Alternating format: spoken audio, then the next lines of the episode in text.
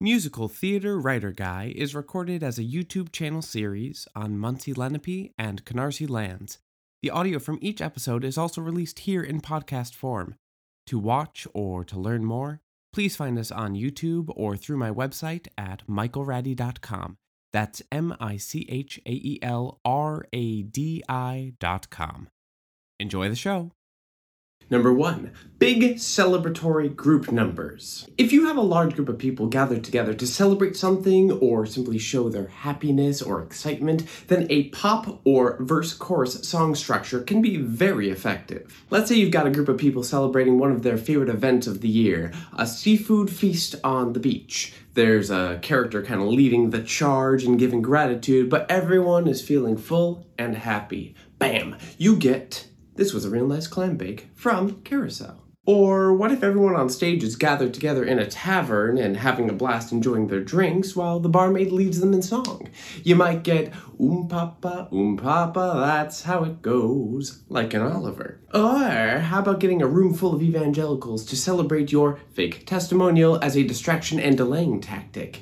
Sit down, you rockin' the boat, anyone? If you need a group of people to celebrate something all together, what better way than writing a verse chorus structure with a catchy, easy to remember, and super singable refrain? Hey everyone, I'm Michael Radi, aka Musical Theater Writer Guy. Musical Theater Writer Guy. That's me.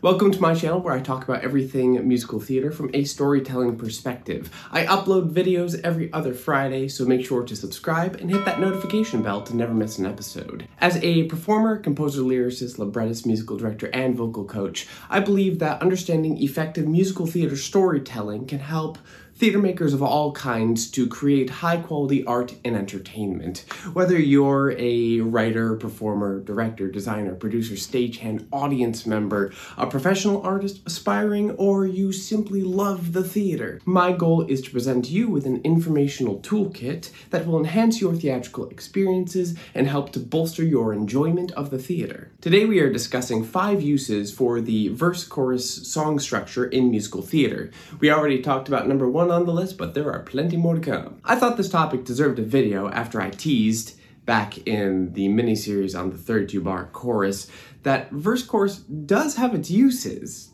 even if it's not the main musical theater writing structure. It's a structure that we're all familiar with since it's been used heavily since the mid 20th century onward in popular music. I mean, turn on the radio and 90% of what you hear will be verse chorus structure. So, what is this structure? Great question, whoever asked that. Um, Michael, it's five after. Let's get this show going.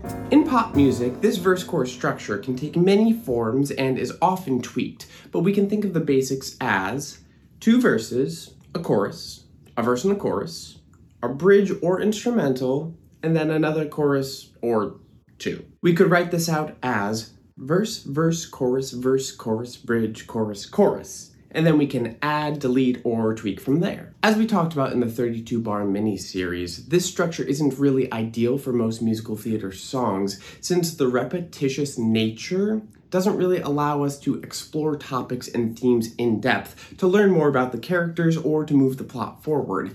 In fact, these tend to work best at moments of rest, at least in classically written shows. But let's be more specific, and with more examples. Number two, Group think songs. Similar to the first category, these songs are where large groups of people would be singing the same music and lyrics because they're thinking or feeling the same thing. The major difference here is that they aren't necessarily about celebration.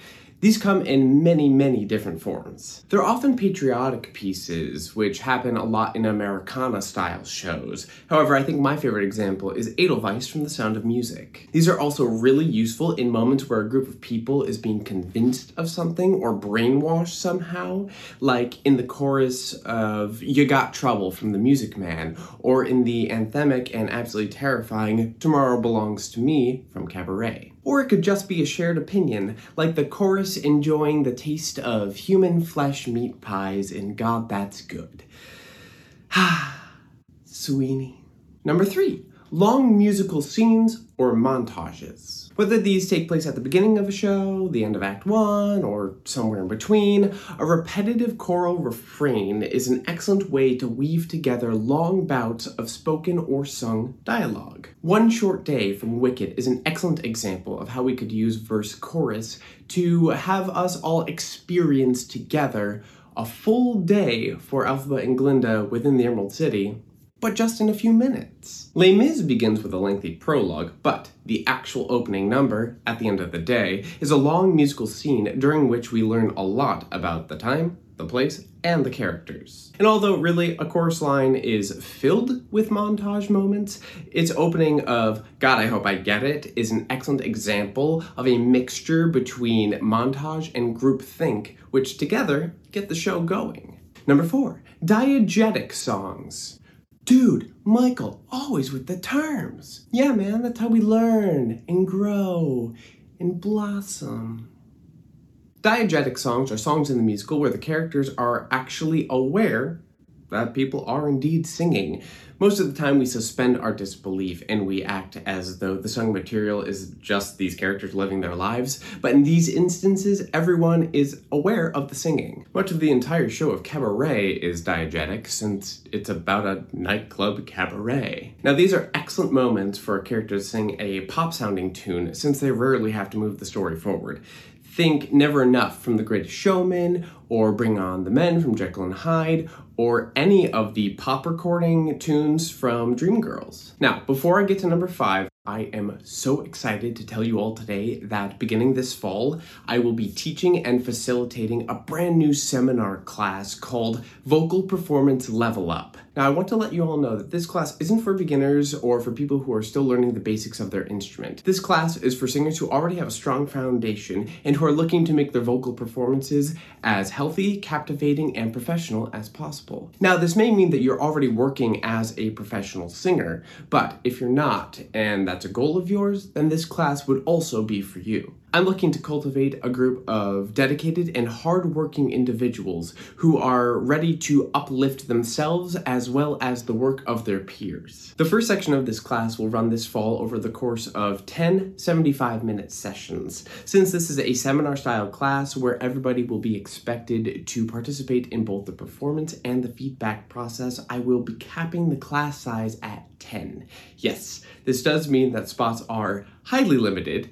However, Feedback is a foundational component of this class, and I want to make sure that everyone has a voice in the room. My main goal is to help you level up not just your technique and your ability to tell story through song, but also your ability to self analyze your vocal needs through observation as well as giving and receiving feedback. For this first round of the class, the price will be 425 for 10 sessions with this select group, which is less than $45 per 75 minute session. Alright, you may be wondering why a class like this?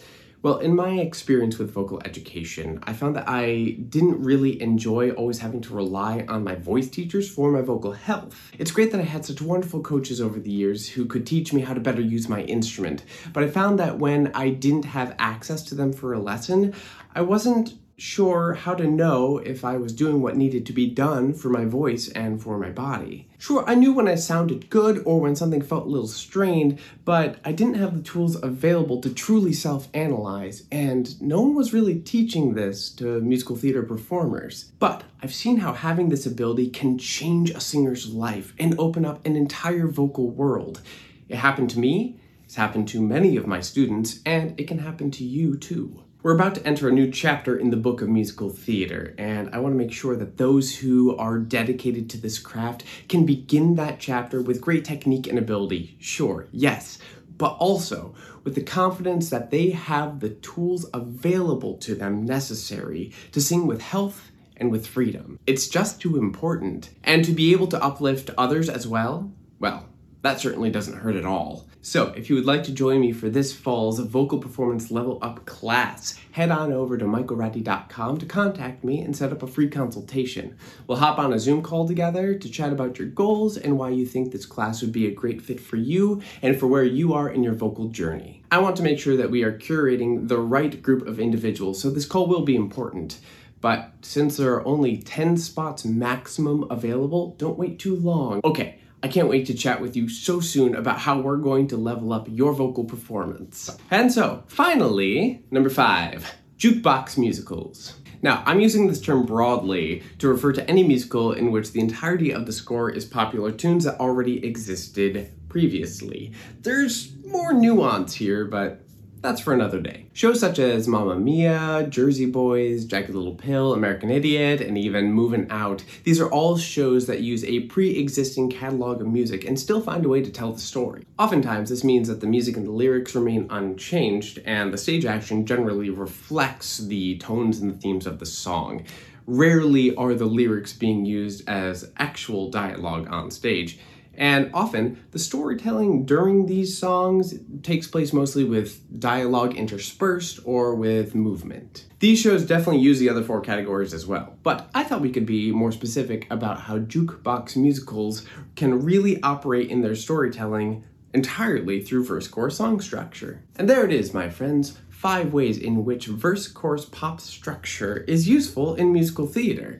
It may not be the most common song structure across the genre, but it can be a darn useful one. Alright, fellow cast members, now it's time to hear your thoughts. If you like this video and are interested in hearing more, make sure to hit that like button, and more importantly, leave a comment below. Let me know what you thought about today's topic. Did I leave out a category? Are there better examples out there? Or just let me know what are your favorite verse chorus songs in musical theater. The theater is a community, and I want this channel to be an extension of that community. So I really do want to hear from you.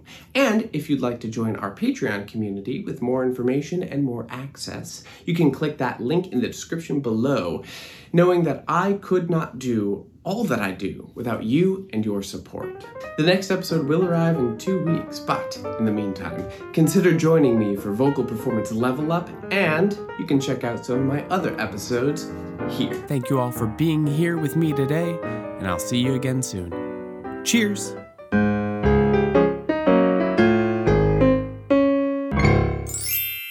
Thank you for listening to Musical Theater Writer Guy, available wherever you get your podcasts. If you enjoyed this episode, please make sure to rate and review this show as it really helps others to discover what you already know. And please do share this show far and wide so we may all become an even closer musical theater community.